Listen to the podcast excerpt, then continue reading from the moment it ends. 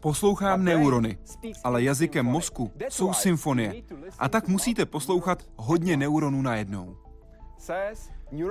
Říká Divya Chandra, neurovědkyně a anestezioložka, která pracuje na lékařské fakultě Singularity University. Pomocí EEG poslouchá mozek, aby zjistila, co se v něm skutečně děje. Díky tomu zkoumá naše vědomí i možnosti, jak pomoct lidem třeba s Parkinsonovou chorobou nebo po částečném ochrnutí. Jak je možné vidět díky jazyku? Jak můžeme zatím u myší vkládat myšlenky do mozku? A proč pořád ještě nevíme, jak funguje anestezie? Vítejte ve světě vědy a otázek současné společnosti. Začíná Hyde Park civilizace.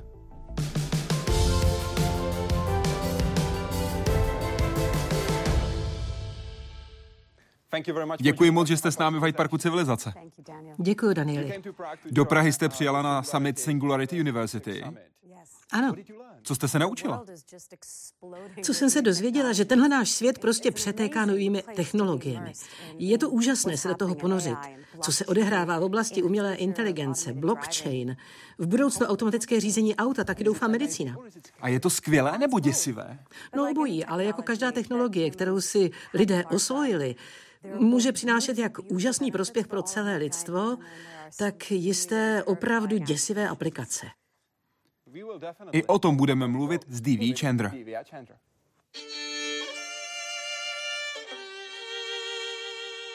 Špičkový houslista, kterému lékaři odstranili drobný třas v rukou tak, že do mozku implantovali malou elektrodu. Zrakově postižení, kteří své okolí vnímají skrze vlastní jazyk. Uh, Až po ochrnuté jejich mozek sice nedokáže ovládat končetiny na těle, ale jeho signály mohou rozhýbat ty robotické. One of the long-standing questions, not only in neuroscience, but in neurorehabilitation, is whether the cells in the motor cortex and other parts of the brain, whether they continue to function the same way years after that original injury. Jemný zásah hluboko v mozku přesně na míru pacientovi, suplování chybějícího smyslu jiným, anebo ovládání pouhými myšlenkami. Jen tři novinky z dramaticky se rozvíjejícího světa neurověd. V něm každá další pokořená meta znamená naději pro lidi, jejichž mozek už nedokáže ovládat tělo tak, jak byli zvyklí. A právě na objevech v této oblasti pracuje i Divya Chandra, povoláním lékařka se specializací na anesteziologii a s badatelským zaměřením na neurovědy.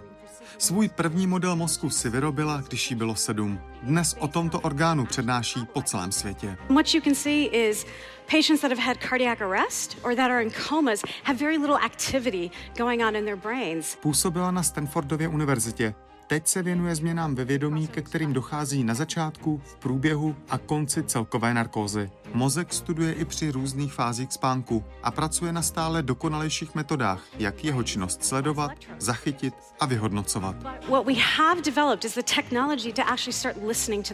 Vedle mozku je jejím dalším velkým tématem telemedicína, tedy dostat lékařskou péči k lidem i tam, kde je její nedostatek. Tyto zkušenosti pak zpracovává i do podoby dálkové lékařské péče pro budoucí vesmírné dlouhodobé mise s lidskou posádkou. Protože vesmír je jednou z jejich dalších velkých vášní. Jaroslav Zoula, Česká televize. Skoro 600 tisíc lidí postoupí celkovou anestezii každý den. A přesto pořád nevíme, co se během anestezie děje v našem mozku. Proč? Ta představa, že vás můžu odvést na operační sál, podat vám určitou látku, doučasně vám odebrat vědomí, dostat vás do stavu blízkého komatu a pak zase naspět, je vlastně děsivá a lidé si myslí, že mozek je přitom cosi jako černá skřínka. Zajímavé je, že my jsme se lecos dozvěděli o tom, co anestetika dokážou.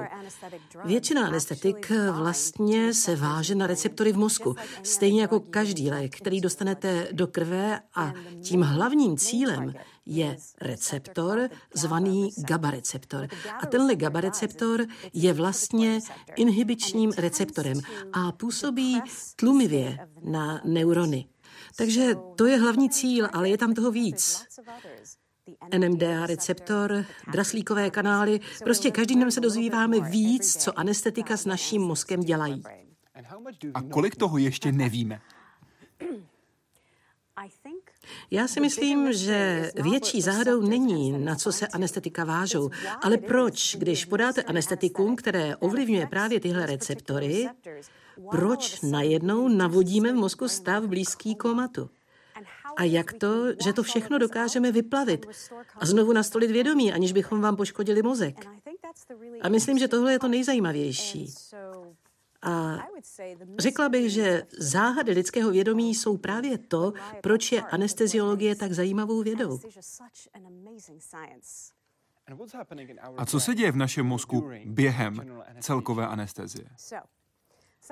No, hodně lidí si myslí, že celý mozek se vlastně vypne, ale to není pravda. Ze všeho nejdřív dochází k tomu, že se poněkud zpomalí mozkové vlny. Ty ale zároveň začnou působit hypersynchronně. My si to teď právě spolu povídáme, že jo? Tahle část mého mozku a také tahle a tahle část jsou stejnou mírou aktivní, jsou lokálně aktivní a každá dělá něco jiného a pak si spolu navzájem povídají a začínají vázat výjemy. Když jste v celkové narkóze, všechny tyhle části mozku se začnou trochu funkčně rozpojovat. Stávají se více hypersynchronní a de facto se přenáší méně informací. Takže co se děje tady, vypadá úplně stejně jako to, co se děje tady. A co to znamená? Nezískávají se žádné nové informace, nedochází k žádné matematické přeměně informací z části A do části B. Takže mozek vlastně zpracovává méně informací. Je to opravdu zajímavý fenomén. Takže to je jako kdybychom vypnuli internet. Měli bychom jen lidi s informacemi, které by ale neměli šanci sdílet. Tak trochu, ano. Není to mm, například, vezměte si tenhle mozek a já doufám, že ho neupustím. Eh, pro mozek je typické, že je konektivní a skutečně aktivní v každém z těchto různých modulů. Pokud vám dám narkózu, dojde k tomu, že se tahle část mozku frontální začne odpojovat od parietální části. Postupuje to tímhle směrem, taky pomalé vlny ve vašem mozku začnou postupovat vpřed a ve frontální části začnou převládat. Takže se zpracovává méně informací, je méně propojení pro srovnání si představte, co by to znamenalo, kdybychom mozek připojili k internetu. Ano, je to vztah? Když říkáte méně aktivity, co to znamená? To je 5, 10%? To je dobrá otázka. Já nevím. Kdybychom to procento znali, možná jste našel oblast, kde skutečně co si nevíme. Dvě, řekněme, základní otázky. Proč v anestezii necítíme bolest? V narkóze, no to je opravdu dobrá otázka. Především si musíme vysvětlit, že anestézie působí na různé nervové systémy, systémy v mozku. Tedy systémy systémů. Systémy systémů. No, ten systém, který podporuje vnímání bolesti, je opravdu odlišný od systému, který podporuje vaše vědomí v bdělém stavu. Takže systém, který podporuje bolest, postupuje směrem vzhůru míchou a je povětšinou subkortikální. Nakonec to vnímáte na vrcholu, v kůře, ale většina informací přichází ze zdola. Anestetika, když vám jich dám jenom malonko, působí tak, že vyřadí paměťové centrum v hypokampu, které se nejprve stlačí. A k tomu stačí jenom trošička anestetika. Takže zůstanete vzhůru, budete se mnou mluvit, ale nic si z toho nezapamatujete. A pak to začne blokovat bolest. A pak to začne blokovat tu hladinu vašeho vědomí, které říkáme hypnóza. Takže to je další osa, další sada neurálních sítí. A pak to začne blokovat vaši schopnost pohybu. Takže anestetika vás nakonec ochromí. A na všechny tyto různé dráhy v mozku působí různé koncentrace anestetik. Takže důvod, proč necítíte bolest, je, že já vám blokuji do jisté míry impulzy od nervů z periferie, aby se nedostali do centrálních oblastí, kde je vnímáte. Takže můj organismus ví, ale neříká mozku. Přesně tak. Když do vás chirurg řízne, aniž by vám podal něco jako fentanyl nebo morfin nebo dilaudit, vaše tělo bude stále vnímat masivní poranění a až se probudíte, bude to příšerně bolet. Takže my děláme obojí. Dáme vám něco, co bude přímo blokovat bolest, aby to po probuzení nebylo tak nesnesitelné. V čem se liší hluboký spánek a anestezie? Kdybych vám ukázala elektroencefalogram, elektrický obraz mozku během spánku a během narkózy, Vypadá to docela podobně. V obou situacích je vidět, že mozek přechází z těchto velmi rychlých frekvencí na frekvence pomalejší. Chcete to nakreslit? Určitě, prosím. Jestli byste mohla.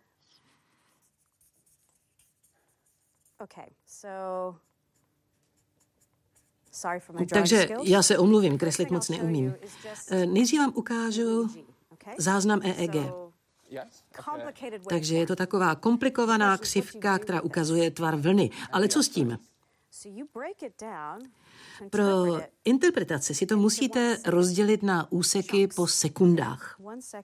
Takže sekunda, jedna sekunda a za tu sekundu spočítáte, kolik tu máte vrcholků, také se jim říká píky.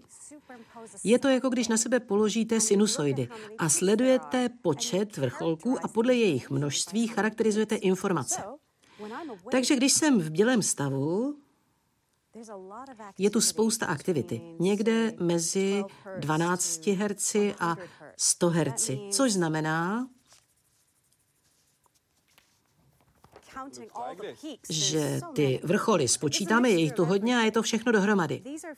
Tohle jsou frekvence, eh, kterým říkáme beta a gamma. Když usnete, váš mozek začne ukazovat spíše tohle. Vypadá jako klasická sinusoida? Mezi nulou a čtyřmi vrcholy za sekundu. To je vlna delta. Tohle vám vyjde vždycky, když spíte. A tohle tam je, když jste v narkóze. To máte trochu jinak. To pak váš mozek dělá tohle.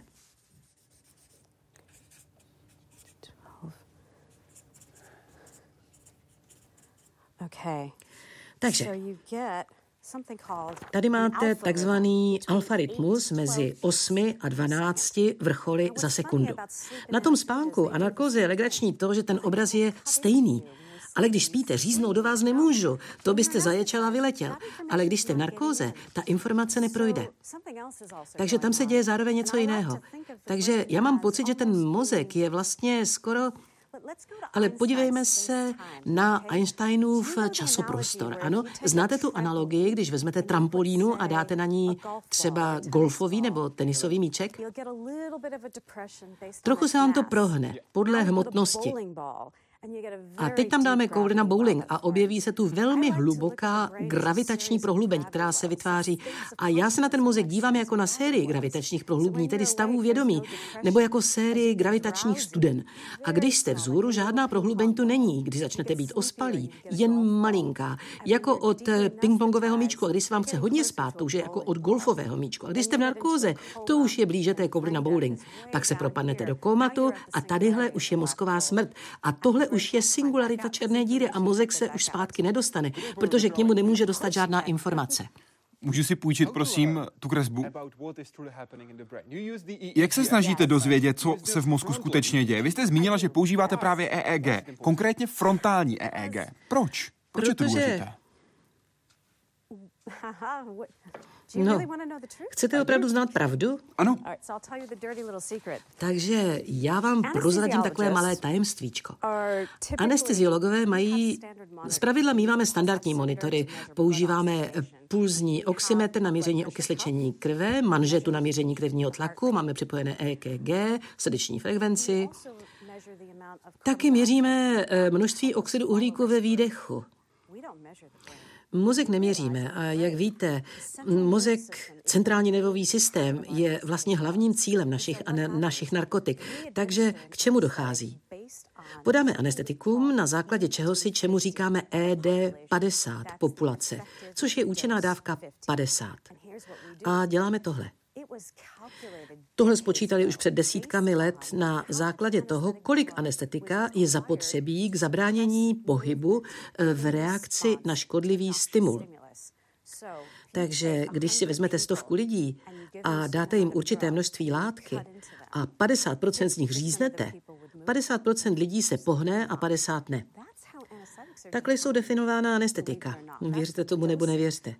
Takhle se to dávkuje a děláme to z průměru pro celou populaci.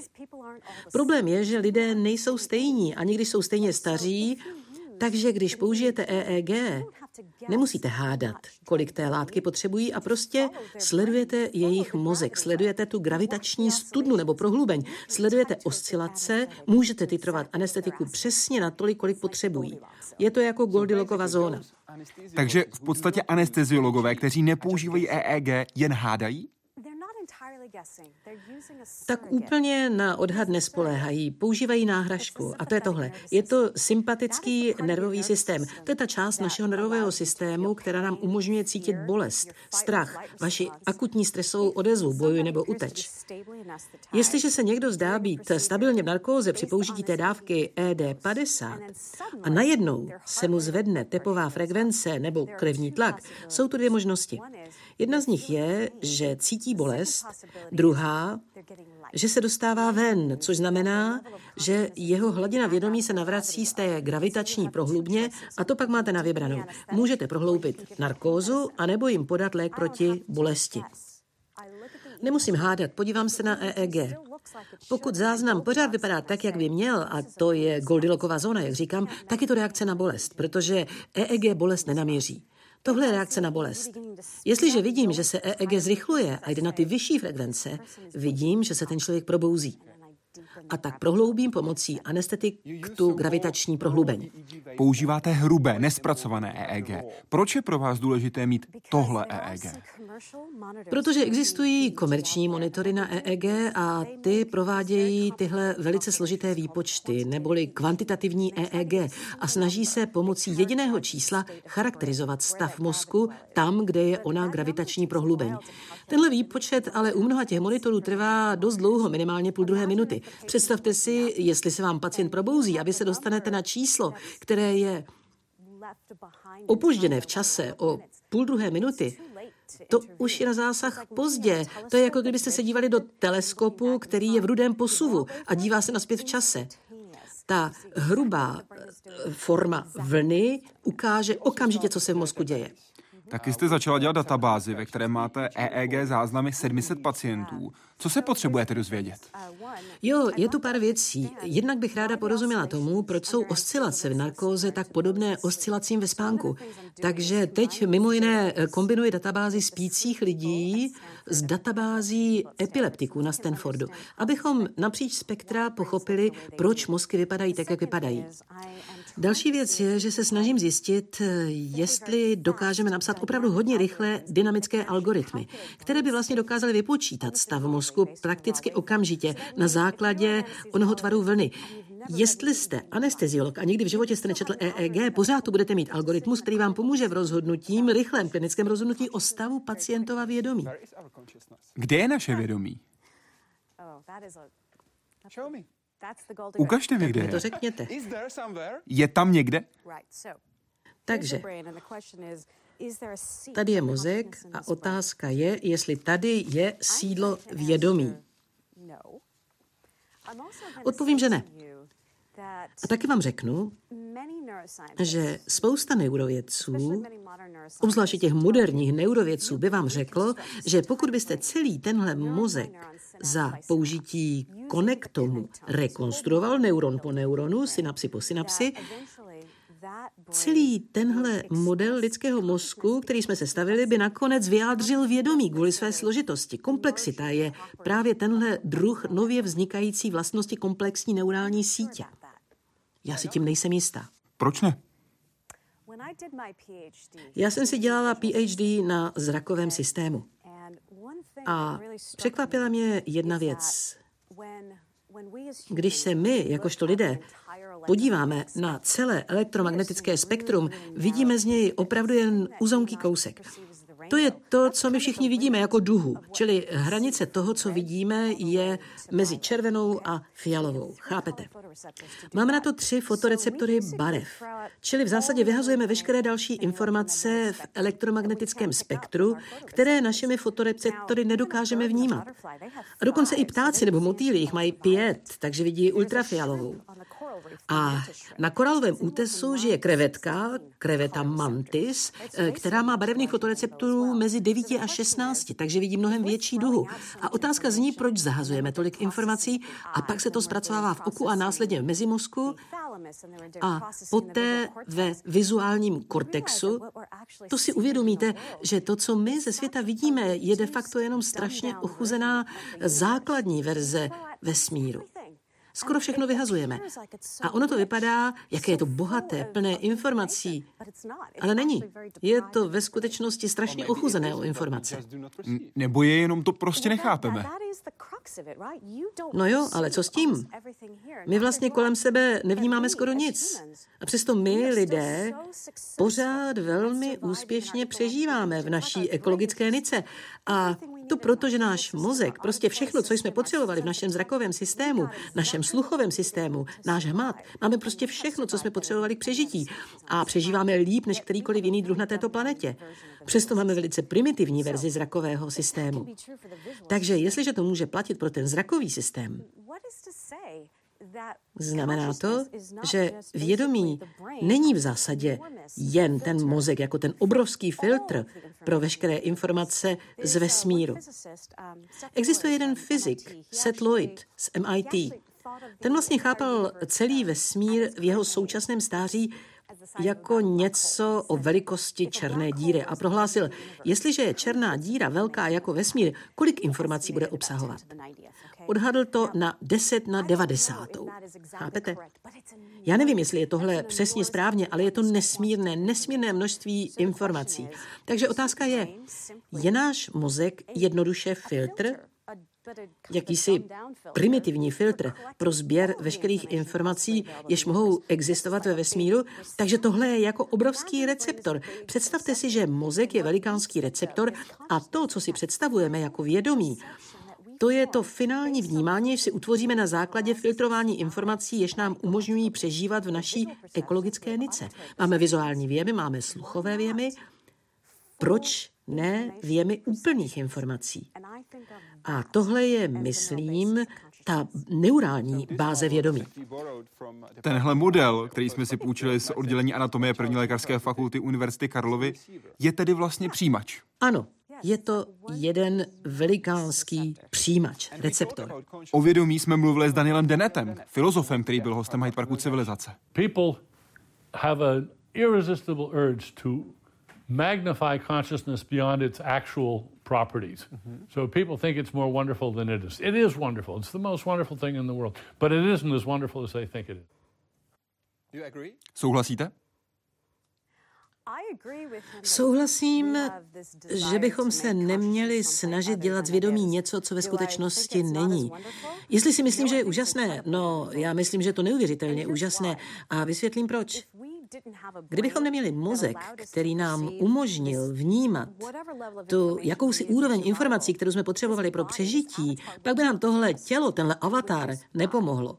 Prostě bychom zahynuli, že? Takže to, čím je lidské vědomí tak úžasné, je, že nám produkuje tyhle komplexní věmy, že nám umožňují pohybovat se a orientovat ve fyzickém světě ve světě, kde je hmota. Jinak bychom nepřežili, jinak než jako energie, že? Podívejte, já můžu uspat od stomilku, bezobratlého tvora. Od stomilka a přitom existují geny, jež jsou shodné pro spánek mouchy a člověka. Gen, který vás vyřadí, který vyvolá narkolepsii a mouchy lidé na něj reagují stejně. Protože jestliže manipuluju lidským vědomím a vypadá to úplně stejně jako u mouchy, tak to o něčem vypovídá. Vědomí je v jakémsi kontinu. A tohle kontinuum je patrně založeno na úrovni komplexity každého z těchto rozvinutých nervových systémů v mozcích, podle toho, kolik informací dokážou profiltrovat. Můžou mít stroje vědomí?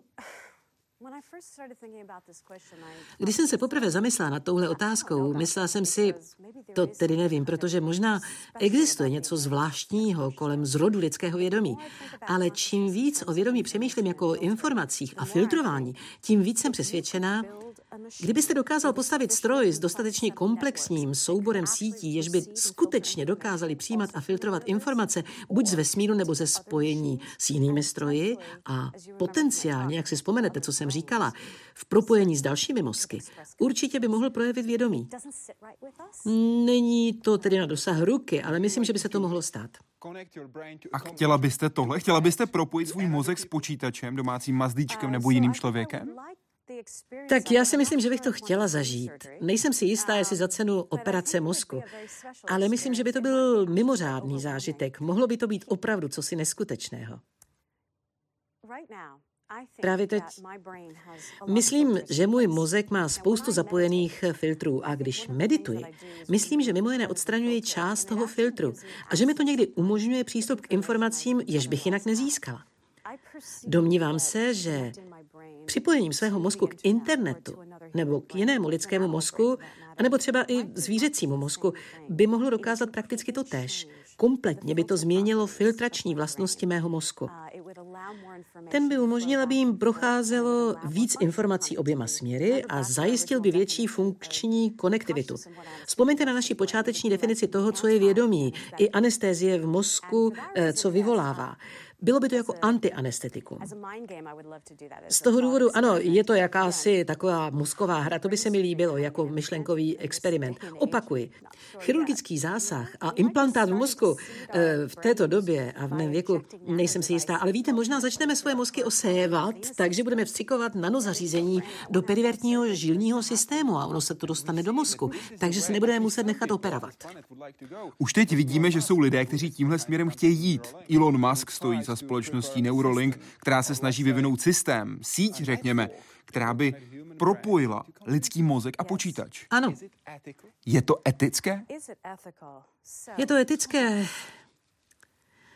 No, já v tom nevidím etický problém, ledaže, ledaže bychom využívali technologie ke stvoření lidské rasy těch, co budou mít přístup a těch, co ne. To by bylo problematické. Takže například pokud budete mít přístup k mozkovému implantátu, který vás učiní chytřejším nebo vás jinak zvýhodní a někdo jiný to mít nebude, tak to vám jaksi dodá privilegia, která ten druhý mít nebude, protože vy na to prostě budete mít peníze. Jo, to by bylo neetické. Ale pokud bychom technologii učinili více demokratickou a zpřístupnili každému, kdo by s tím souhlasil, tak si nemyslím, že by to bylo neetické. Myslím si ale, že bychom museli přemýšlet o dopadech na lidský druh. Teď můžeme se současnou technologií přenést vzpomínky do myší. Zatím u myší. Ano, to rozhodně je. Mohla byste prosím popsat pokus, který to ukazuje? Myslíte to, co vzniklo z pokusu v laboratoři Tonaga? To byl eh, v kleci hlodavec a malá část té klece byla pod proudem. Je to jako když vám malé děcko leze po zemi a uvidí zásuvku a strčí tam prst a trošku ho to kopne a dítě se rychle naučí, že už to nemá dělat. Tak myš se naučí, že tahle část klece není zrovna dobrá, tak tam radši nepolezu a začne si vlastně vytvářet mentální mapu klece, kterou si spojí se strachem podmíněnou reakcí. a tahle mapa je spojená s částí mozku zvanou hypokampus, což je ta část, která vytváří prostorové mapy. Pokud si skutečně tuhle informaci zaznamenáte, můžete ji zpětně předat s použitím techniky zvané optogenetika pomocí elektrod do druhého mozku, mozku myši, která nikdy v takové kleci nebyla. Nežije v ní. A ta myš se bude chovat, jako by to byla její vlastní vzpomínka. Jako by se byla vytvořila v jejím mozku na základě jejího zážitku. Přesto to nikdy neprožila. A její vlastní klec je úplně odlišná. Takže máme schopnost zaznamenávat určité vzpomínky a přenášet je z jednoho mozku savce do druhého. A to je docela úspěch. Je to děsivý úspěch. Určitě. Ale je to taky zrušující. Tohle je heknutí mozku. Samozřejmě, že to je hekování mozku. Kdybych chtěla, řekněme, kdybych si chtěla prožít, jaké to je, být na jeden den skvělou baletkou nebo, nebo fotbalistou, anebo mít eh, výjimečné matematické schopnosti, dovedu si představit, že takovéto dovednosti eh, by bylo možné přenášet, bylo by to vzrušující. Je to jako Neo a Matrix. Eh, když potřeboval dobít nové znalosti, vědomosti, tak ho zezadu připojili a všechny ty dovednosti se uploadovaly takže ho můžete změnit třeba na ninju nebo cokoliv. Ale co když mi někdo bude chtít eh, nakrmit vzpomínkami, které vyvolávají trauma nebo posttraumatický stres? Když někdo bude chtít, aby eh, se do mojí paměti, tím, že se do ní hekne, dostal třeba pocit viny nebo zločinu, který jsem nikdy nespáchala. Takže technologie, ta už vlastně se vyvíjí. Určitě se to stane, ale co si s tím počneme? Během vaší přednášky v prosinci 2017 pro Singularity Hub jste řekla, cituji, na University of Alabama je skupina, která zjistila, že když sledujete EEG člověka, který píše své heslo, dokážete heslo odečíst. Ano. Že je to děsivé. To je děsivé. No jo. Jak je to možné?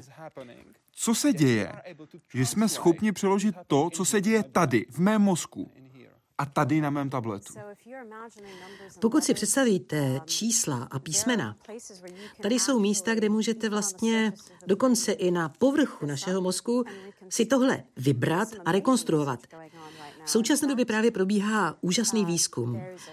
Je tady taková skupina Boba Knighta na Berkeley a tam se snaží přečíst mozkové vlny a vytvořit dekodéry lidské řeči. Jinými slovy, můžete zaznamenat elektrickou aktivitu v mozku a předvídat, co chce někdo říct a potom to převést do řečového syntezátoru. Co to znamená? Znamená to, že o čemkoliv přemýšlím, pokud budeme mít dostatečný dekodovací algoritmus, můžeme si to vlastně nabrat, přečíst ale to je problematické. No, ono je to krásné pro lidi, kteří mají vadu řeči. Když máte třeba ALS nebo syndrom uzamčení, chcete komunikovat, ale nedokážete použít ústa, abyste vytvářeli pohyb, tak je to nádherné. Ale co se například stane, když budete mít nějaké zařízení, internet věcí, ať už bude Alexa vypadat jakkoliv v budoucnu, a máte možná nějaký implantát na povrchu mozku, který sbírá vaše myšlenky a dekoduje všechno, o čem přemýšlíte. Jsou to vaše hesla, vaše soukromá tajemství a převádí to do tohoto zařízení, které je napojené na internet a všechno to, co víte vy, co si myslíte, se vysílá kamkoliv. Kde jsou ty hranice? To je hekování do lidských mozků. Můžete se heknout do jejich soukromí, do jejich bezpečí, do čeho? Pokud jde o současné možnosti, zmínili jsme, že je možné číst něčí myšlenky. A můžeme to udělat samozřejmě pro dobro, jak jste zmínila. Zaměřme se na takzvaný inteligentní prach. Co je to? Tohle je studie, která vzešla z Berkeley. A oni to teď vylepšují. To zařízení je vlastně piezoelektrické. Takováto zařízení berou energii v jedné formě a převádějí ji na jinou formu. V tomto případě elektrickou energii na tlak nebo zvukové vlny. A když si vezmete tenhle prach, eh, má velikost eh, momentálně asi zené kříže, a dáte na to tohle malé zařízení, dokážete vlastně zaznamenávat elektrickou informaci z mozku a pak ji převádět zpátky do zvuku, anebo neinvazivně z vnějšku vysílat ultrazvukové vlny do mozku, které budou e, schromažďovány tímto zařízením a převádět na elektrickou energii, která pak může stimulovat mozek nebo periferní nervy. Takže je to vlastně dvousměrné ovládání tím, že převádíme formy energie, ale neinvazivně. Takže a prach, víte, oni se to opravdu snaží miniaturizovat, aby to bylo zhruba jako zrnka písku, aby se to dalo prostě rozprsknout po tom nervovém systému. Je to opravdu jako sci-fi taková toho představy, představa neurální sítě nebo neurální krajky. Tohle je vlastně krajka. A kde je dnes ta hranice? Co reálně dokážeme? Viděl jsem video ženy, která otevřela, skutečně otevřela e-mail svojí myšlenkou. Ano.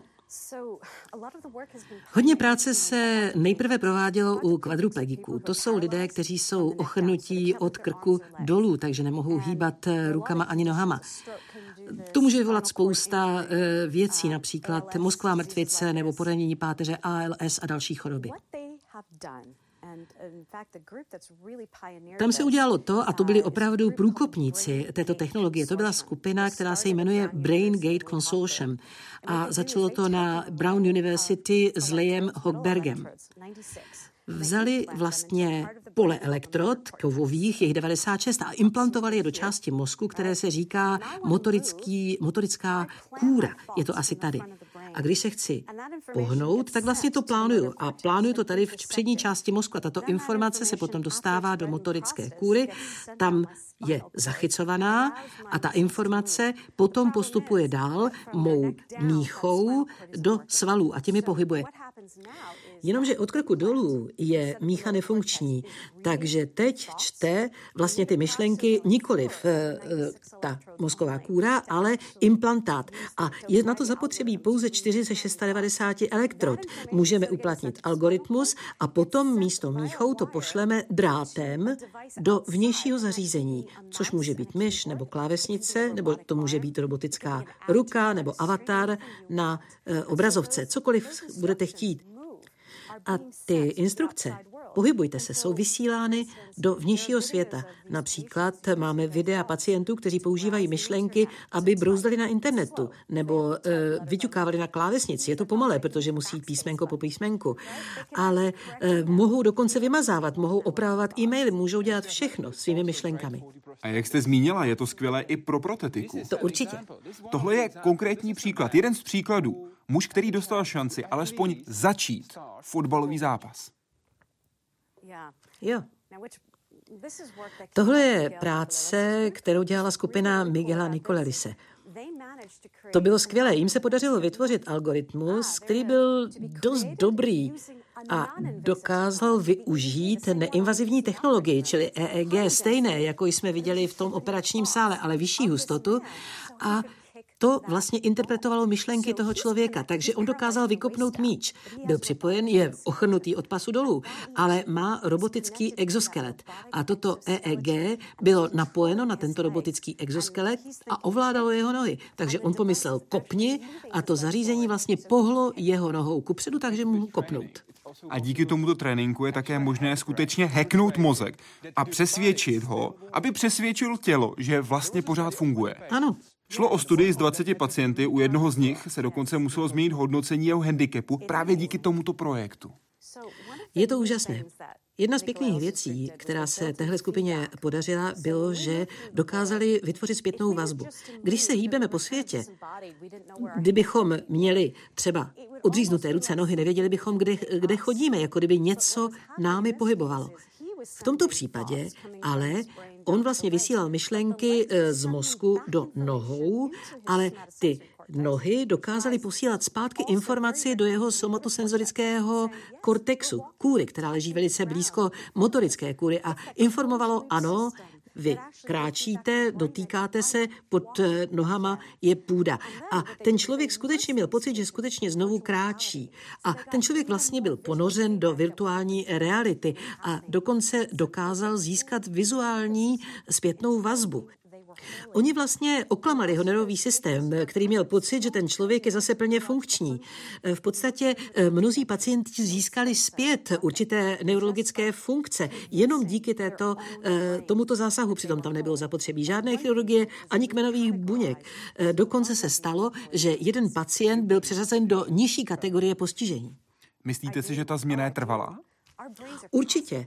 Naše mozky jsou plastické. Co to znamená? Znamená to, že když chcete něco udělat a strávíte na tom dost času, budete se přesvědčovat, že to opravdu možné je, budete si to představovat, vizualizovat, budete cvičit, potom dokážete dosáhnout nadlidských výkonů a tato, taková změna je potom permanentní.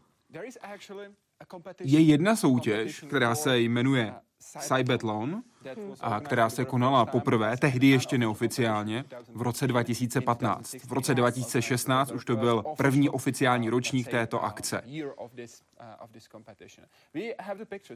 Máme z ní obrázky. Pojďte se podívat, co se děje na trati, co se děje na stadionu.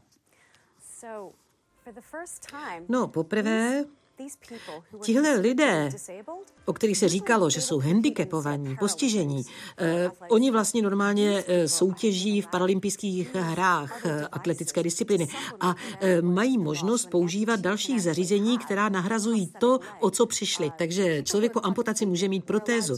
Eh, lidé, kteří jsou kvadruplegici, mohli používat EEG eh, s plným polem a eh, ovládají avatary a mohou soutěžit. Prostě dokážou myslí ovládat svoje údy a jejich mysl má kontrolu nad stroji. Je to poprvé, kdy bylo tohle umožněno v soutěžích a dosáhli úžasných výkonů.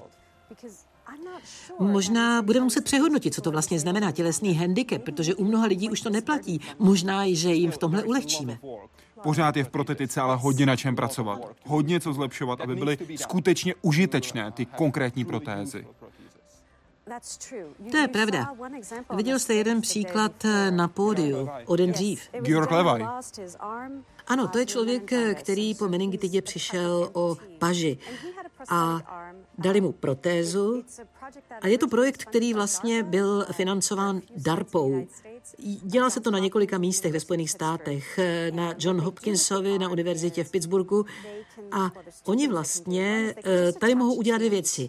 Mohou to vlastně připojit k pahýlu v případě, že jeho nervový systém není porušen. Prostě jenom přišel o nějaký úd. A když, si chce, když se chce pohnout, tak se mu pohybuje ten pahýl. Otázka je, jestli tam něco je, co vlastně vnímá a co může eh, konvertovat jeho myšlenky do neurologických signálů, které dají pokyn svalům, že se mají pohnout. A tato muskulární neurologická informace je napojena na impulzy, které mohou paží pohybovat. A nemusí to být invazivní, což je zajímavé. Takže my tady jenom potřebujeme vylepšení algoritmu. Další zajímavá věc, eh, která probíhá u robotických eh, údů, že oni vlastně nevyvíjejí eh, senzorickou zpětnou vazbu. Ale u této robotické paže to tak nemusí být, protože skutečně jsou možnosti zpětné vazby, které jsou posílány zpátky do nervového systému, takže mozek skutečně vnímá tlak a e, dotyk. Hranice možností genové terapie mozku. Chtěl bych vás požádat, abyste popsala pokus myší, která stojí na místě, na konkrétním jednom místě, ale pak se jedna věc změní a ona začne běhat do kolečka. No, oni jsou modely u hlodavců, řekněme Parkinsonova choroba nebo e, nějaké poruchy pohybu. Můžete vlastně geneticky vyrobit virus, který infikuje neurony v mozku, které jsou zodpovědné za pohyb. Uvnitř toho viru tam můžete zabalit malý kousek DNA, která kóduje protein, který vlastně se umístí na vrchol neuronu. Kdybych vám to měla nakreslit, tady to je povrch neuronu, tohle je proteinový kanál, no, je to velice ošklivý uh, neuron. Takže tady, pokud tahle buňka změní svůj elektrický stav, svou membránu, kanál se zpravidla otevře a vpustí dovnitř různé jonty, jako třeba jont sodíku nebo chloru. Tohle vlastně ty neurony nakopne, takže se aktivizují. A tohle je naopak uklidní. A vypadá to tak, že DNA, která je vložena do viru, ona vlastně pochází z malého mikroba, eh, který reaguje na světlo, které pochází z vnějšího světa. A to vlastně vypíná a zapíná, dokáže vyvolat změnu. A eh, dokonce tohle zase jiná struktura DNA. Když to zabalíte do viru a infikujete neurony, tak najednou můžete využít světla k vypnutí a zapnutí neuronů podle libosti. A můžete implantovat eh, optovlákna, použít lasery z vnějšku a vlastně eh, přimět neurony, aby eh, konali. A tyto experimenty skutečně dokázaly využít světla k dráždění neuronu v motorické kůře a to vlastně přimělo myši k pohybu. A to tedy může pomoct právě při léčbě Parkinsonovy choroby. Určitě. Vy jste se mě na začátku e, ptal, jestli bych chtěla invazivní implantát. A chtěla byste v téhle situaci, v takovéhle situaci? Řeknu vám, že lidé, kteří mají třeba těžkou formu Parkinsona, už souhlasili s tím, aby jim do mozku implantovali elektrody a mají teď mnohem snažší život. Ale co kdybychom skutečně dokázali eh, dopravit eh, do mozku těch lidí něco s genetickou značkou. Eh, takže nebude tam už permanentní implantát, nějaká elektroda eh, nebo ovtovlákno, ale něco, co budeme stimulovat neinvazivně z vnějšího světa. A to by mohlo všechno změnit. Čili budeme vlastně stimulovat neinvazivně mozek a můžeme dosáhnout zotavení. A dnes už také víme, že je možné změnit chování pomocí zvuku, tlakem zvuku, řekněme.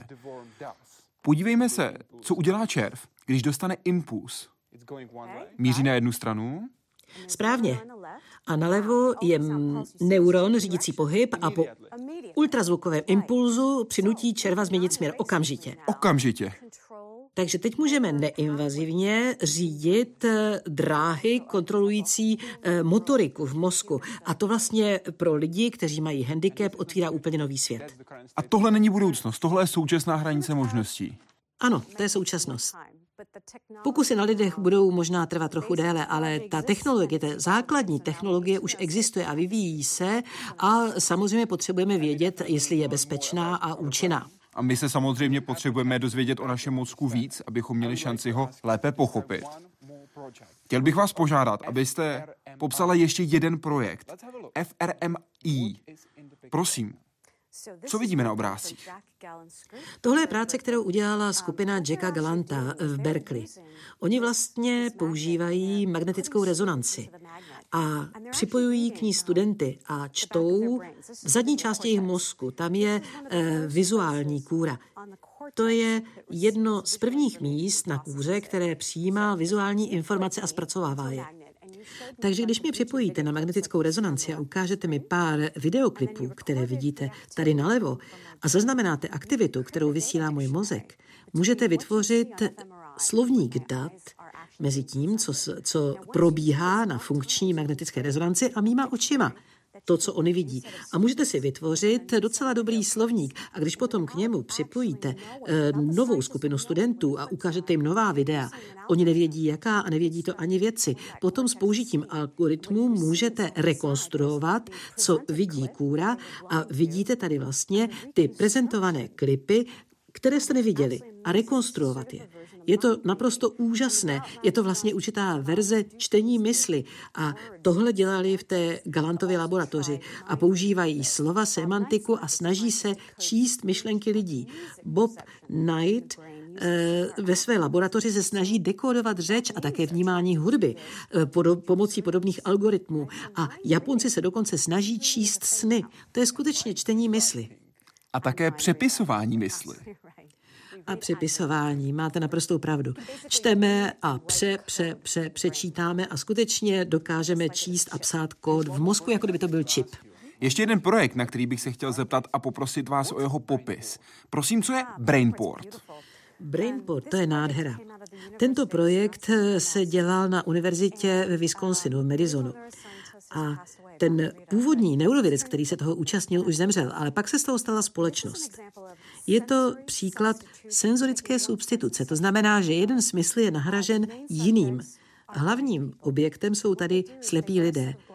Těm se nasadí brýle, které mají na sobě kameru směřující dopředu a ta zobrazuje svět ve škále šedé.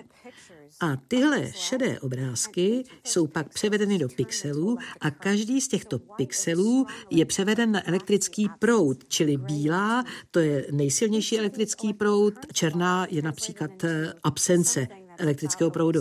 A tyto elektrické proudy se potom převádějí na něco, co je jako když malý čtvereček. A ten si dáte na jazyk, jako lízátko. A najednou vidíte obrázek, jako kdybyste svět mohl ochutnat, jako na tomto videu.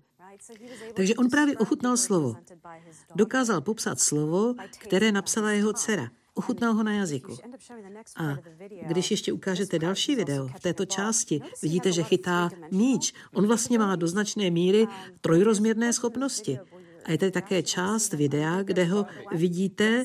Lézt po stěně. Ano, on šplhá, to je prostě naprosto úžasné. Jak je to možné? Jak dobře tenhle muž vidí? Já to nevím, protože já nejsem slepá a tím si nechci nějak dělat legraci. E, pro mě je těžké si tento svět představit.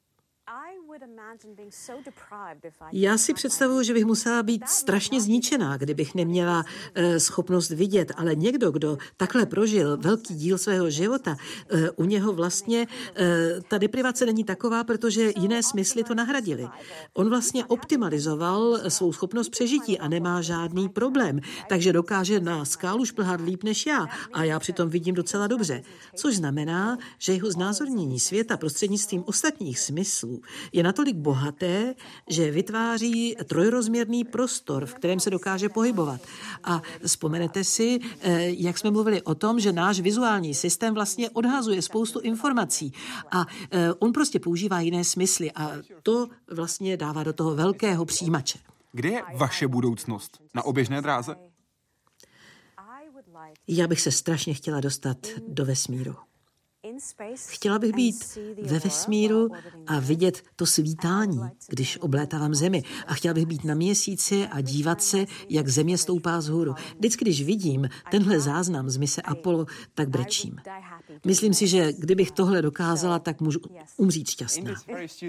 Přímo v tomhle studiu s námi byl Charlie Duke, který právě tohle viděl a který vyfotil z měsíce východ země. Je to jeden z 12 lidí, kteří chodili po povrchu měsíce a my jsme pro něj nechali vyrobit speciální kravatu právě s východem země při pohledu muže stojícího na měsíci.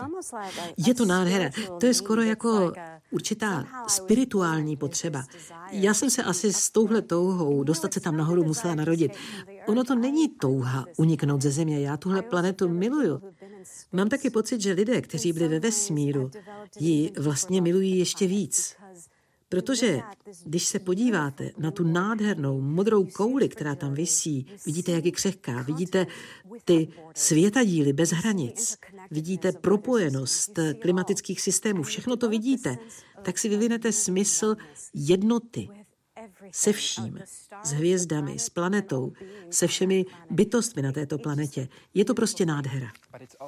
Ale tohle vás přitahuje i jako vědkyni, ne? Protože se můžete nejenom hodně naučit, ale také svoje znalosti využít a pomoct astronautům, kteří jsou tam nahoře. Ano, a tohle je právě jedna z věcí, které bych strašně ráda dělala. Vybudovat lékařské systémy ve vesmíru, které by dokázaly zasáhnout v případě e, nějakých krizí, v kritických případech.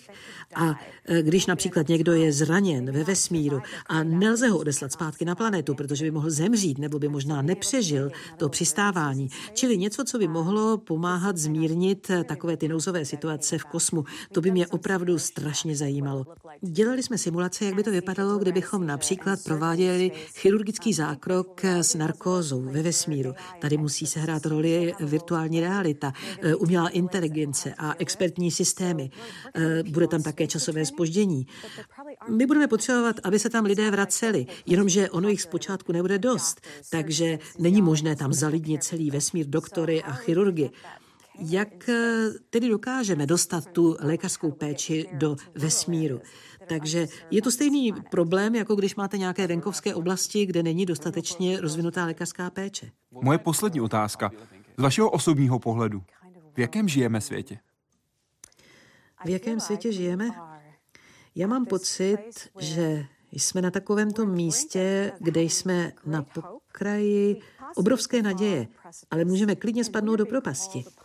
A teď, jakožto živočišný druh, jsme povoláni k tomu, abychom konečně pochopili spojení mezi sami sebou a celým tím ekosystémem, ve kterém existujeme. A já doufám, že tento smysl pro propojení eh, vzejde z empatie, ze soucitu. Potřebujeme žít a pochopit. Musíme se prostě umět cítit do kůže každého eh, živoucího tvora na této planetě a pak ji dokážeme zachránit. Já věřím, že lidské vědomí se prostřednictvím tohoto procesu povznese. Říká Divya Chandra. Moc děkuji. A děkuji vám, že jste dnes sledovali Hyde Park Civilizace. Celý rozhovor najdete jak v češtině, tak i angličtině na našem webu www.hydeparkcivilizace.cz. Moc děkuji a přeji dobrou noc.